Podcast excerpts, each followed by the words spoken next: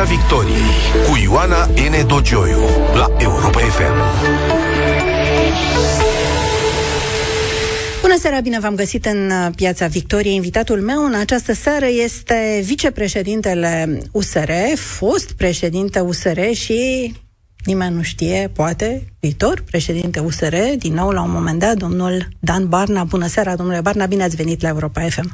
Bună seara, mulțumesc pentru invitație. Vă așteptăm și pe dumneavoastră la 0372 069 599. Domnule Barna, cum credeți că se vede din electorat și mai ales din electoratul dumneavoastră această criză prin care trece USR? Se vede fără îndoială efervescent, ca să spun... Uh, Eufemistic. Nu foarte eufemistic. Este un moment, uh, un moment delicat, pentru că am avut alegerea acum patru luni și patru luni președintele ales a decis să demisioneze, dar uh, dincolo de asta, cred că e și, dacă e să privim partea plină a paharului, pentru că eu mereu asta am încercat să fac, să, să privesc partea plină a paharului, indiferent cât apă era până la urmă în el, uh, cred că este și, și genul de, de energie care poate să relanseze spiritul acesta USR care a contat atât de mult în România în ultimii ani? Eu am văzut multă dezamăgire și chiar unele anunțuri de demisie. Aveți multe demisii din partid în ultima perioadă? Bun. În ultimele zile, vreau să zic. Declarații au fost mai multe, dar uh, și sper să rămână așa, numărul demisiilor efective sunt doar câteva, deci nu... Pentru că și mesajul președintelui interimar, cu colegul nostru Cătălin Drulă, și mesajul membrilor, mai multor membri ai Biroului Național, și mesajul meu este exact în aceeași direcție.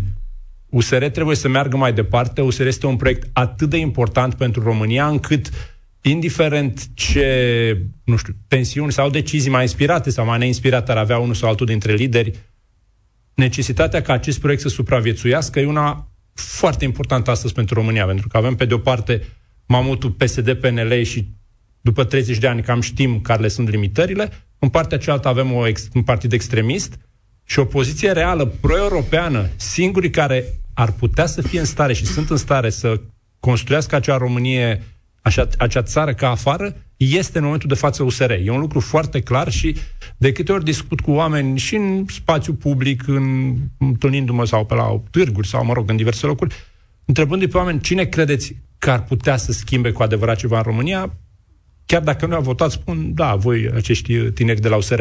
E o realitate și de asta spun. E un moment tensionat, e un moment care pentru mulți uh, colegi a fost poate o dezamăgire, o speranță pe care președintele demisionar n-a putut să o ducă mai departe, dar dincolo de asta, proiectul, proiectul USR și șansa României de a avea o alternativă europeană este în, în, în USR și nu există altă alternativă pentru a spune acest proiect a obosit. Ca să clarificăm, pentru că poate e mai important decât niciodată, proiectul USR sau proiectul USR+. Plus? În urma congresului, uh, partidul se numește USR, proiectul USR Plus, adică proiectul oamenilor din fostul USR, din vechiul USR, să spun așa, și din vechiul Plus, care se găsesc acum sub steagul USR, USR Plus în sensul mecanic al, al procesului de fuziune. Sunt, uh, sunt oameni extraordinari în, uh, în, în acest partid în momentul de față și sunt oameni care, repet, dincolo de opțiunile mai inspirate sau mai puțin inspirate ale uneia dintre lideri, Uh, sunt oameni care au capacitatea să mențină această speranță și capacitatea de reformă a țării de care am atât nevoie. Credeți că există un risc real de ruptură? între fostele componente încă necicatrizate. Fuziunea nu e încheiată decât în acte. Bun. Nici nu putea fi. Riscuri există întotdeauna. Asta este specificul vieții politice.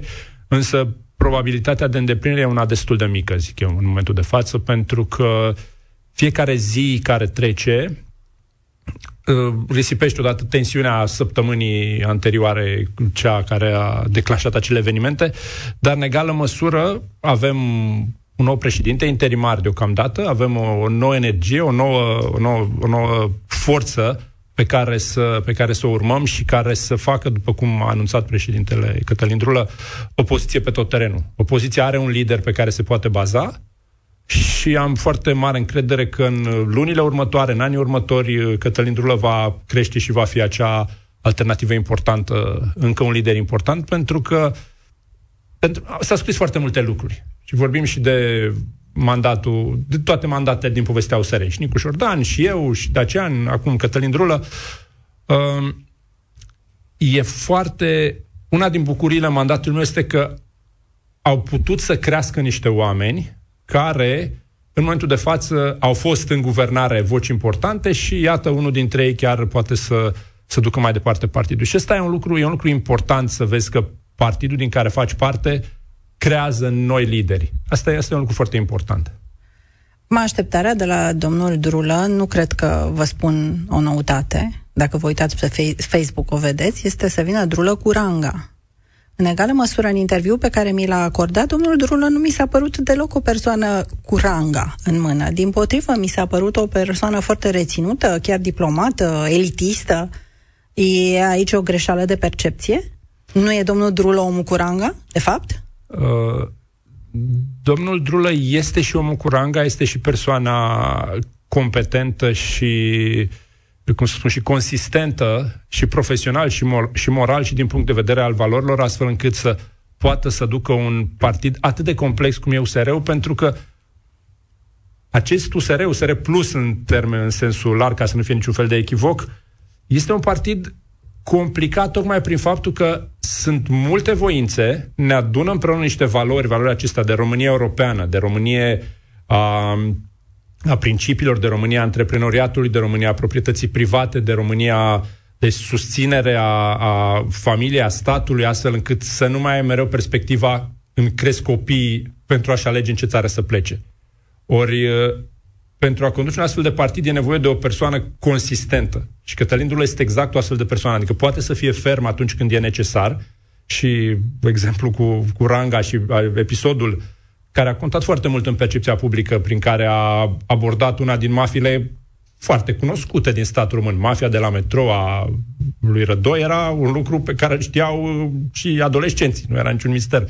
Faptul că a înfruntat acea bătălie și a câștigat-o arată că are energia să poarte astfel de bătălii, în egală măsură este un om care a coordonat Ministerul Transportului și a dat drumul foarte multor proiecte și foarte multor uh, proceduri necesare pentru ca banii din PNRR, resursa aceasta fabuloasă de dezvoltare pe care o avem, să poată să fie absorbiți și să avem cale ferată funcțională, trenuri mai bune, mai curate, au, lucrurile pe autostrăzi, autostrada Moldovei și toate celelalte să se poată să se întâmple.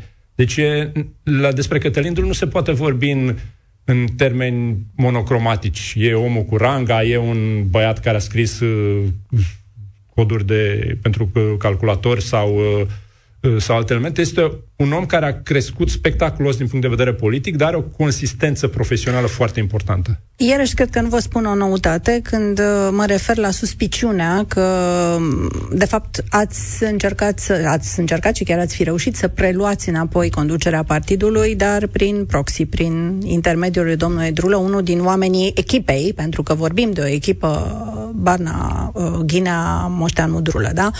Și atunci ați fi preluat cumva uh, din nou frâiele, dar fără să fiți uh, oficial cu ele în mână. Mm, această informație nu e reală și nu, nu, nu e informație, exactă. am spus că e o suspiciune mă rog, și pe care am văzut am văzut că e rostogolită în spațiu public, dar decizia de a se retrage din, din lupta aceasta pe care USR o duce în opoziția deloc simplă și complicată Decizia de a se retrage și de a demisiona e aparținut lui Dacian Cioloș.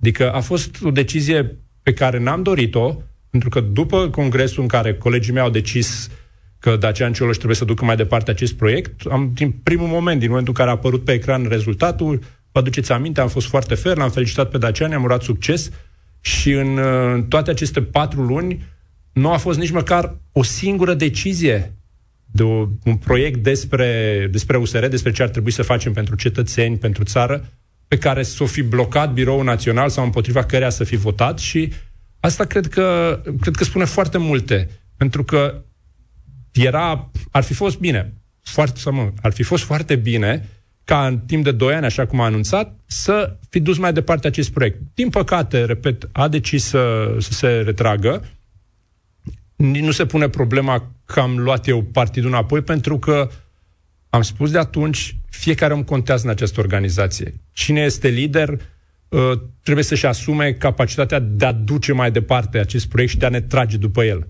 Am sperat să fie Dacian, nu s-a întâmplat lucrul acesta, e Cătălin da. Drulă, e departe și e, cum să spun, resping ideea că eu aș l-aș controla pe Cătălin Drulă, pentru că nu e cazul nici pe departe. Este un om foarte puternic și asumat în propriile decizii, deci... E... Dar domnul Cioloș susține că practic, n-ați vrut să-i lăsați puterea, că prin uh, Biroul Național, prin acel fatidic 14-11, 14 USR, 11 plus, care se tot repeta, se tot repeta, spune domnia sa, practic îi blocați inițiativele, inclusiv acest program uh, pe care a vrut să-l ducă la îndeplinire și care ar fi fost o consecință a uh, promisiunilor pe care le-a făcut și numele cărora a câștigat votul uh, activului USR Plus, nu? A, asta vă spuneam, 95% din deciziile Biroului Național din aceste patru luni au fost în unanimitate. Acel da, da, cele esențiale... Un, un subiect sau două care erau strict de management intern, în numărarea unui număr de voturi dintr-o ale filială. esențiale. Na, nu era nimic esențial în numărarea unui număr de în voturi. În programul politic interne. era? Revin și la programul politic acum. Programul politic era o chestiune de negociere sau de asumare. După cum știți, și că s-a discutat mult în spațiu public, uh, președintele fie putea să-și asume acel proiect, acel program, fie dacă solicita Biroului Național, cum a decis să facă acel vot, un vot, statutul nu ceea lucrul acesta, atunci evident că era, trebuia să aibă loc o negociere. Ori din acel program, 90% eram de acord cu el. Au fost trei aspecte asupra căruia am avut un alt punct de vedere și pe care am fost dispuși să le discutăm în perioada următoare, să le discutăm în partid, să le discutăm în comitetul politic, adică a fost o deschidere totală. Deci ați fi fost dispuși să discutați existența acelei comisii de înțelepți specialiști, cum or fi ei, timp, care să aibă 50% din decizia numirii ministrilor? Cât timp ei avea un rol consultativ, fără nicio problemă. Cât timp o astfel de comisie însemna să iei atributul de propunere organelor interne, Biro Național, Comitet Politic, și să o dai unor oameni care nu aveau nici reprezentativitatea, necesară și nici responsabilitatea. E foarte, este ca și cum dumneavoastră vă renovați apartamentul și spuneți, închem vecinii de pe scară să-mi aleagă, să-mi propună mobila și zugrăveala. Și îmi propun trei mobile care cred ei și eu le aleg și le trăiesc restul vieții cu acele, cu acele lucruri alese de vecini care nu sunt nici responsabili și nici nu trăiesc acolo. Adică, nu, da... bă, înțeleg că ați fost de acord să vă propună, n-ați fi fost de acord să vă aleagă mobila, să vă aducă în casă. Asta nu, e nu. diferența. Mă rog, putem folosi și metafora asta. Ați spus consultativ, ați da, fost de da, acord. Da, consultativ, asta da. Zic. Să da. vă propună, una e da. consultativ și una este să ai dreptul de a propune, pentru că știți foarte bine, în A, forța unei de decizii în... e propunea. Dacă eu vă, vă spun mergeți de seară la cină? Nu, cu trei bărbați și vi aleg eu, formalizată, sau cu, nu cu la... trei doamne și vi le aleg eu, alegeți dintre ei propunerile pe care le fac eu, ceea ce nu funcționează.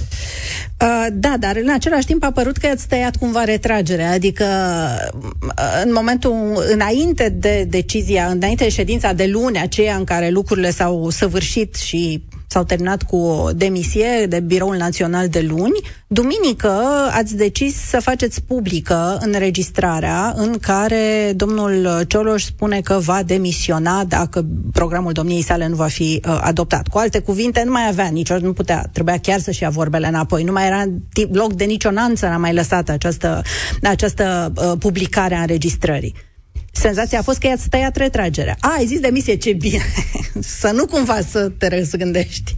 Nu a fost uh, nici pe departe aceasta intenția, doar că în interiorul organizației se crease cumva un, uh, un val de suspiciune și de dezinformare. Adică de la discuția inițială factuală, de fapt, că președintele a spus ori acceptați programul meu, ori îmi voi depune mandatul, îmi voi da demisia, se ajunsese și am primit acuzații că noi, eu sau colegii de mei, i-am fi cerut demisia președintelui, deși el nu adusese vorba despre asta.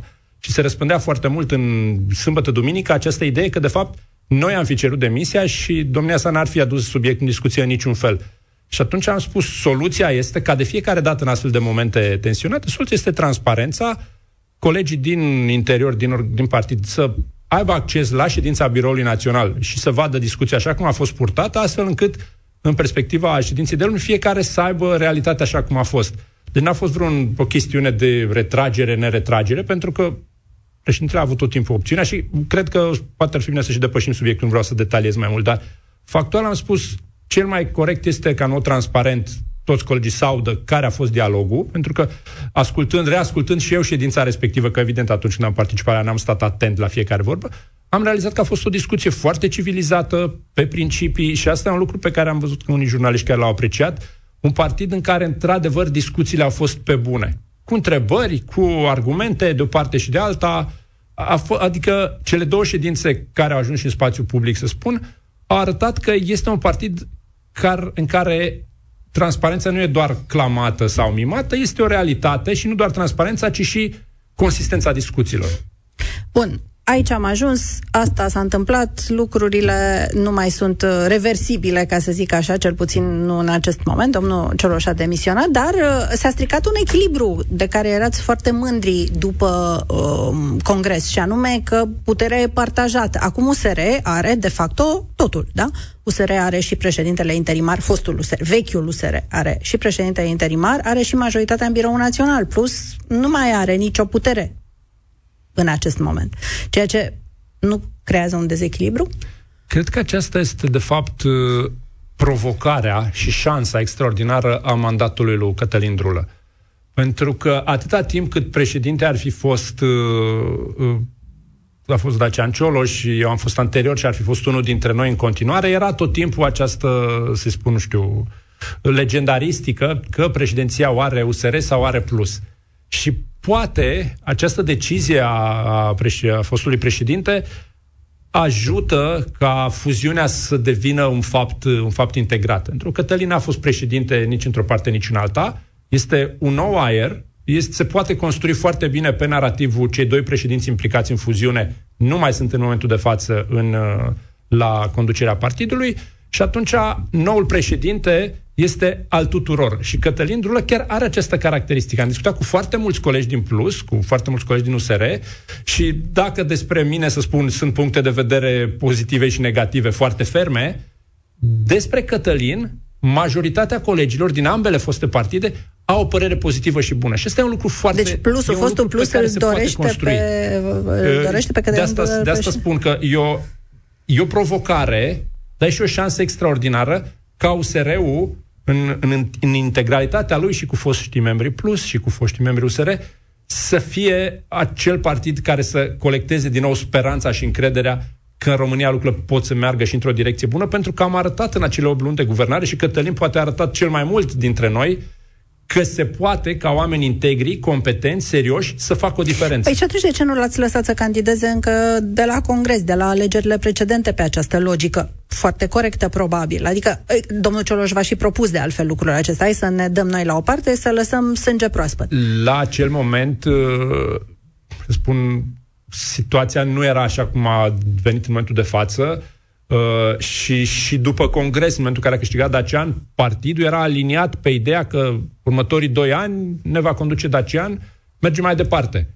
Aici eram cu toții, faptul că președintele demisionar a decis să facă lucrul acesta ne-a adus într-o nouă realitate care poate, repet, să fie o oportunitate bună pentru, pentru Cătălin. El nici nu-și dorea candidatura la momentul acela anterior în niciun fel, adică și acum și-a asumat acest, acest rol și sunt, sunt convins că îl va, îl va îndeplini foarte bine. Opoziția nu se face cu două mesaje și o apariție din când în când la televizor, ați spus dumneavoastră. Dar cum se face opoziție? Cum credeți că trebuie să făcut opoziție? Prin prezență în, în spațiu public și comunicațional, prin prezență în filiale, pentru că oamenii au, oamenii vorbesc acum de colegii noștri din, din filiale și de susținători, au o disperată nevoie să vadă că cei care ne conduc, cei care conduc partidul, sunt prezenți și sunt implicați. Și, și din această perspectivă, cred că sau mă rog, sper că programul președintelui interimar va, va implica această și vedem declarațiile din ultimele zile care sunt în linia aceasta, o poziție pe tot terenul, a numit-o Cătălin Drulă, o poziție în care spune lucruri pe nume și împotriva guvernului, care uh, e departe de a fi unul funcțional și împotriva unui, uh, unui președinte care e total absent din dezbaterea publică și împotriva extremismului și a celor de la AUR care continuă să păcălească românii cu soluții pe care nu le au și care nu există. Acesta este logica opoziției pe tot terenul și, și sper și sunt încrezător că liniile acestea de, de prezență consistentă în dezbatere vor continua în, în perioada următoare mult mai vizibil. Pe tot terenul Facebook sau pe tot terenul fizic? Pentru că, de fapt, asta e marea diferență esențială pe care mulți au sesizat-o. Dacă George Simion, pe care domnul Durul numește Georgică de la galerie, cu ironie, poate justificată. Deci dacă domnul George Simion este acolo, pe tot terenul fizic, adică se plimbă din sat în sat, din casă în casă, vorbește ce știe el, mai bine, mai rău, are contact direct cu oamenii, oare USR Plus mai are contact direct cu electoratul? Bun. În... Sau doar pe Facebook? Nici pe departe doar pe Facebook. Uh, a fost uh, și este încă, dar sper să fie pe final problema aceasta pandemiei, care a limitat multe din posibilitățile de acțiune. Avem câteva proiecte pregătite imediat ce pandemia ne va permite să ne întoarcem la nivelul fiecarei filiale, să ne întoarcem în stradă printre cetățeni, acolo unde USR a fost și de unde USR s-a și legitimat. Și de unde ca, s-a cam retras. Ca alternativă politică, pentru că suntem un partid de oameni responsabili care în contextul Mai eu nu zic adunări mari, dar oamenii merg în continuare pe stradă, totuși în, nu stăm închiși în, în casă ca starea de urgență. E adevărat, dar în contextul pandemiei, acțiunile pe care am putut să le, să le realizăm au fost destul de, destul de reduse, dar face parte din, din strategia Dar n-ați avut uh, următoare. campanii pentru parlamentare și ați mers chiar și dumneavoastră personal prin piețe. Adică, totuși, pandemia nu te împiedică să discuți pe stradă cu oameni, te împiedică să faci mari adunări, cum a fost Congresul PNL, dar nu te împiedică să discuți cu oamenii. E mai mult o retragere uh, de altă natură pe care o reclamă mulți. O abandonare a spațiului fizic pentru o retragere destul de comodă pe Facebook. Mm-hmm. Nu, nu rezonez cu această, cu această perspectivă. Repet, sunt proiecte pregătite imediat și pandemia ne va permite, vom fi înapoi în stradă și uh, au fost campaniile unde am fost evident prezenți în măsura resurselor pe care le-am avut, pentru că aici e o diferență într-adevăr cunoscută, dar uh, dincolo de asta, exact uh, asta e încrederea pe care o am în, în energia și în, uh, și în acest spirit nou pe care Cătălin îl aduce. 0372069599 Vă așteptăm uh, în Piața Victoriei la Europa um, FM. Cine este, de fapt, uh, electoratul dumneavoastră? Cum, cum, care considerați că este electoratul USR? Cel pe care îl are și mai ales cel spre care tinde? Electoratul USR este acea bucată de Românie foarte mare. Unii ne-au votat, cum bine spuneți, alții nu au făcut lucrul acesta, dar care au fost și au votat alte partide pentru ca România să nu mai fie condusă de PSD cel puțin niște ani buni. Or, electoratul acesta, și despre el spune Cătălin Durlă că a fost trădat de președintele Iohannis, electoratul acesta în momentul de față vede foarte clar că singura opțiune pe care, pe care o are România pentru a merge în direcția aceea europeană este USR-ul și aici este, va fi de fapt marea provocare a noastră să reușim să-i convingem că da, suntem alternativa de care au nevoie, sunt oameni care au votat uh, alte partide care acum sunt în depourile PSD-ului uh, și care acum se văd, sunt descumpăniți, sunt dezamăgiți, sunt trădați. Unii cred în fanteziile prezentate de, de extremiștii de la reprezentați de domnul Simion, uh, alții pur și simplu se retrag în acea numeri pe calea extremistă, dar se retrag în acea dezamăgire, toți sunt la fel și nu avem nicio șansă, nu mai merg la vot și celelalte atitudini de genul acesta care sunt foarte păguboase. Și a, e o bucată mare de Românie. E bucata de Românie care înțelege că soluțiile, între ghilimele, PSD sunt soluții care nu ne duc nicăieri. Și de ce ne ajungeți la ea? Aveți 12%, totuși sunteți pe locul 4. Aur, Aur a devenit forța numărul 2 în România și nu cred că tot electoratul Aur este alcătuit din extremiști. Chiar nu cred asta. Nici n-am spus asta. Um, pe de parte, sondajele sunt o fotografie de moment. Pe de altă parte, în situație de criză gravă, de criză dramatică, cum este a fost criza pandemică, peste criza pe energie, peste costurile la facturi și toate celelalte, uh, mesajele extremiste sunt mai ușor crezute de oameni dezorientați, de oameni speriați, de oameni cu, cu temeri. Și în, uh, în acest context, uh, repet, acțiunile și ceea ce ne propunem în perioada următoare este să mergem cât mai aproape de ei, să promovăm aceste soluții, Chiar dacă, mă rog, în unele spații și vă felicit pentru faptul că nu sunteți între acelea, uh, blocajul este unul foarte vizibil asupra mesajelor pe care noi le transmitem. Nu mă plâng sau nu mă victimizez. Doar constat, să spun așa, tehnic, dar uh, în perioada următoare asta ne propunem și asta este direcția pe care o avea USR și de asta spiritul și mesajele ultimelor zile venite dinspre președintele partidului sunt unele foarte, foarte bune.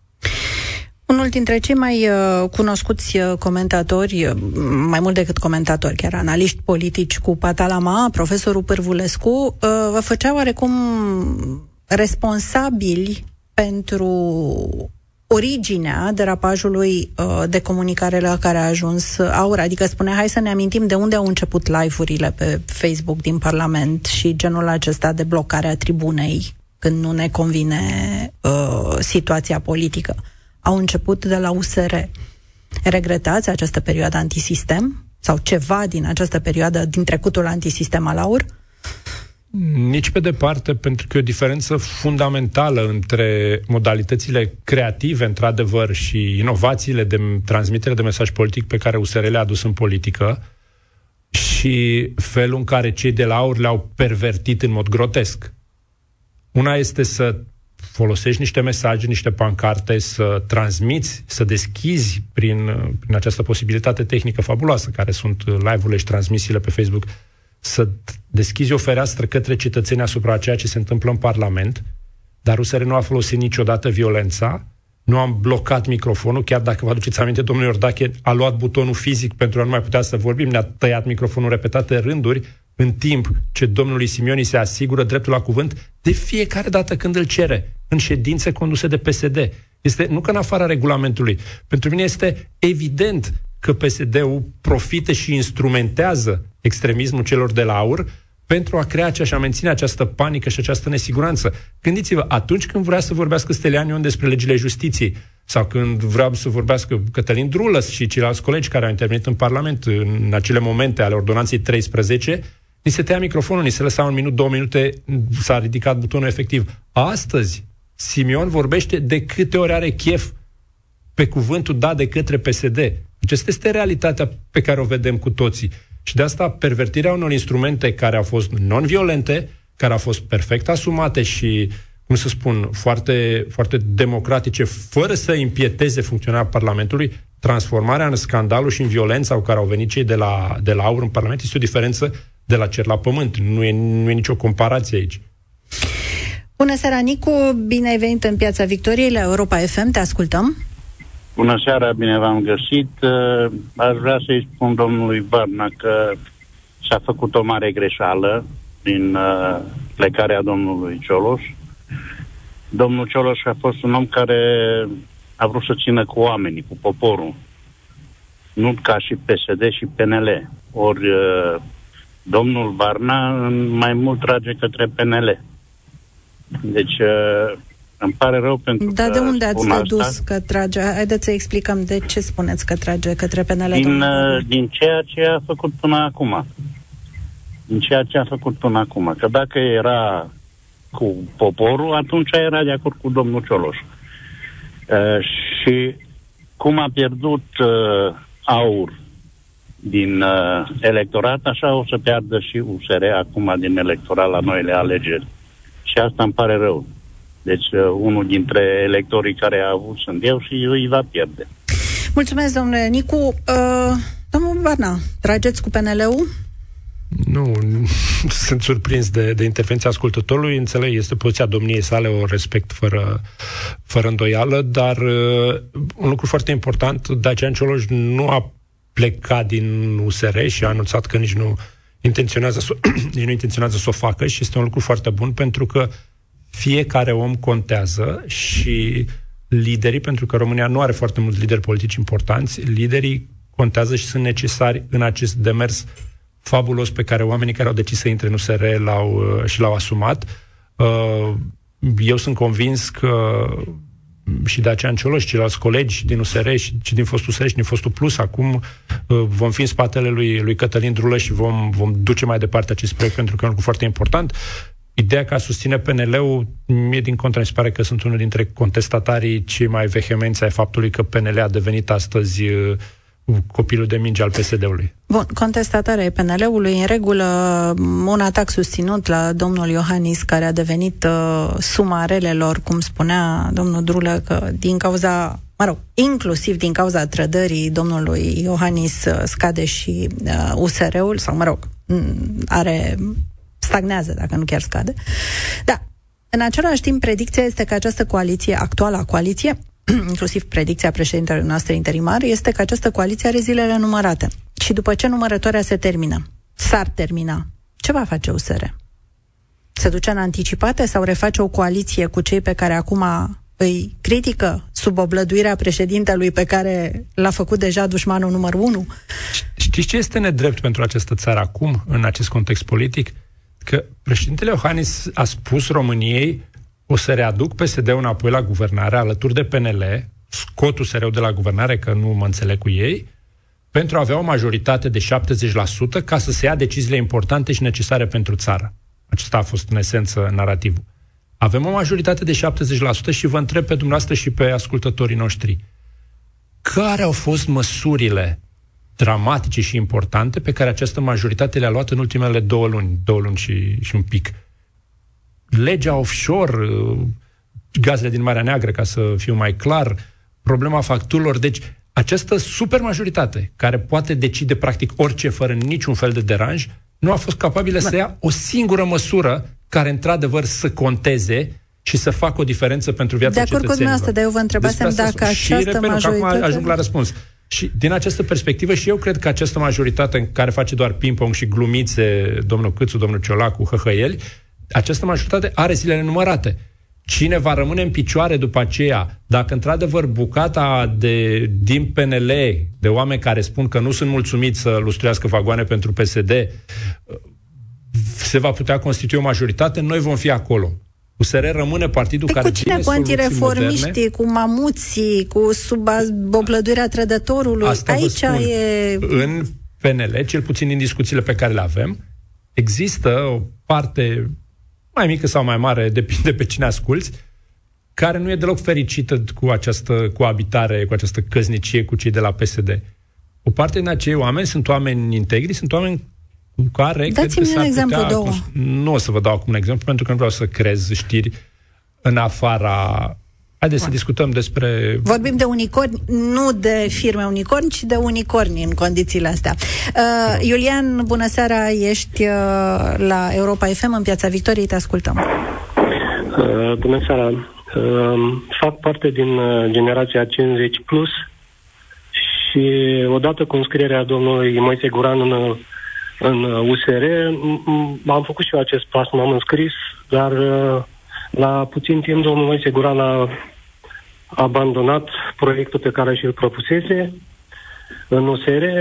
Uh, la fel, acum și imediat și domnul Cioloș a abandonat și el același proiect care și el Doar funcția. N-a plecat din partid. Doar funcție, doar funcția, exact. Dar mi se pare că ceva nu funcționează în USR. Uh, Cine vine, vine, dacă vine cineva cu un proiect nou sau cu niște idei noi, nu este adoptat. Este, uh, adică este îndepărtat de, de către Uh, Mulțumesc, Iulian. Liderii. Să-i lăsăm timp domnului Barna pentru răspuns, pentru că suntem uh, pe destul de aproape de final. Domnule Barna, ce se întâmplă? Nu se întâmplă nimic neobișnuit. Cel mai ușor este să abandonezi. Asta se întâmplă. Adică sunt, sunt oameni, din păcate nu foarte mulți, care au venit în acest proiect și la prima dificultate de a-și convinge colegii, au decis să plece pentru că nu e cum au vrut ei. E f- într-un partid precum USR-ul, de fiecare... E o chestiune de inspirație. Dacă reușești să inspiri pe oameni, să-i convingi să vină alături de tine, toate iniți- inițiativele devin realitate. Dacă mergi într-o logică în care spui ori e ca mine, ori plec acasă, lucrul acesta nu are cum să se întâmple pentru că asta, despre asta e politica altfel pe care, pe care USR o face și o propune României și cea care ne-a dus succesele pe care le-am, le-am avut. Atâtea câte au fost, zic eu, importante de-a lungul acestor ani. Deci e foarte ușor să abandonezi, e foarte ușor să vii, să stai o lună, două, trei, patru și să spui uh, nu am găsit eu ce vreau să fac, plec. Dacă toți am abandonat, de câte ori am fost în situația, familia spunându-mi, Dane, dar de ce te chinui pentru oameni care te înjură, care îți reproșează lucruri total neadevărate? Dacă toți plecăm acasă și ne dăm bătuți, rămânem cu PSD și PNL și cu Georgica de la galerie. Despre asta e vorba. Despre a-ți asuma un lucru care nu e ușor și care e foarte complicat. Dacă ca România să aibă o șansă, trebuie ca oamenii onești, oamenii integri, oamenii care cred în valori corecte, să vină și să lupte și să susțină punctul de vedere astfel încât să convingă. Păi și dumneavoastră plecați acum acasă. Spuneți că nu mai vreți să candidați. La președinția USR, vreau să zic. În momentul de față, eu am avut un mandat de patru ani în care am ridicat acest partid de la 5-6% unde era când l-am preluat până la nivel de partid de guvernare și cred că o candidatură a mea în momentul acesta nu ar ajuta partidul și fiind un proiect în care cred și alături de care sunt, probabil, dacă va decide să candideze, îl voi susține pe, pe Cătălin Drulă, dacă nu vom vedea care sunt candidații, nu cred, și despre asta e vorba când spune responsabilitate, că o candidatură a mea ar aduce mai multă încredere și energie. Nu credeți acum sau Iar e viitorul, un nu? evident, e deschis. E nu? Nu candidez sau spuneți nu cred acum? Că asta e o nuanță deja. În momentul de față, bine, încă n-am stabilit data Congresului, mai sunt niște luni, se poate întâmpla orice în politică. Dar la momentul de față nu cred că o candidatură a mea ne-ar ajuta în vreun fel. Domnule Dan Barna, vă mulțumesc pentru prezența în Piața Victoriei la Europa FM. Dragi prieteni, ne reauzim săptămâna viitoare, joi. Acum rămâneți cu știrile Europa FM și apoi în Clubul de Seară. Piața Victoriei cu Ioana N. Dogioiu la Europa FM.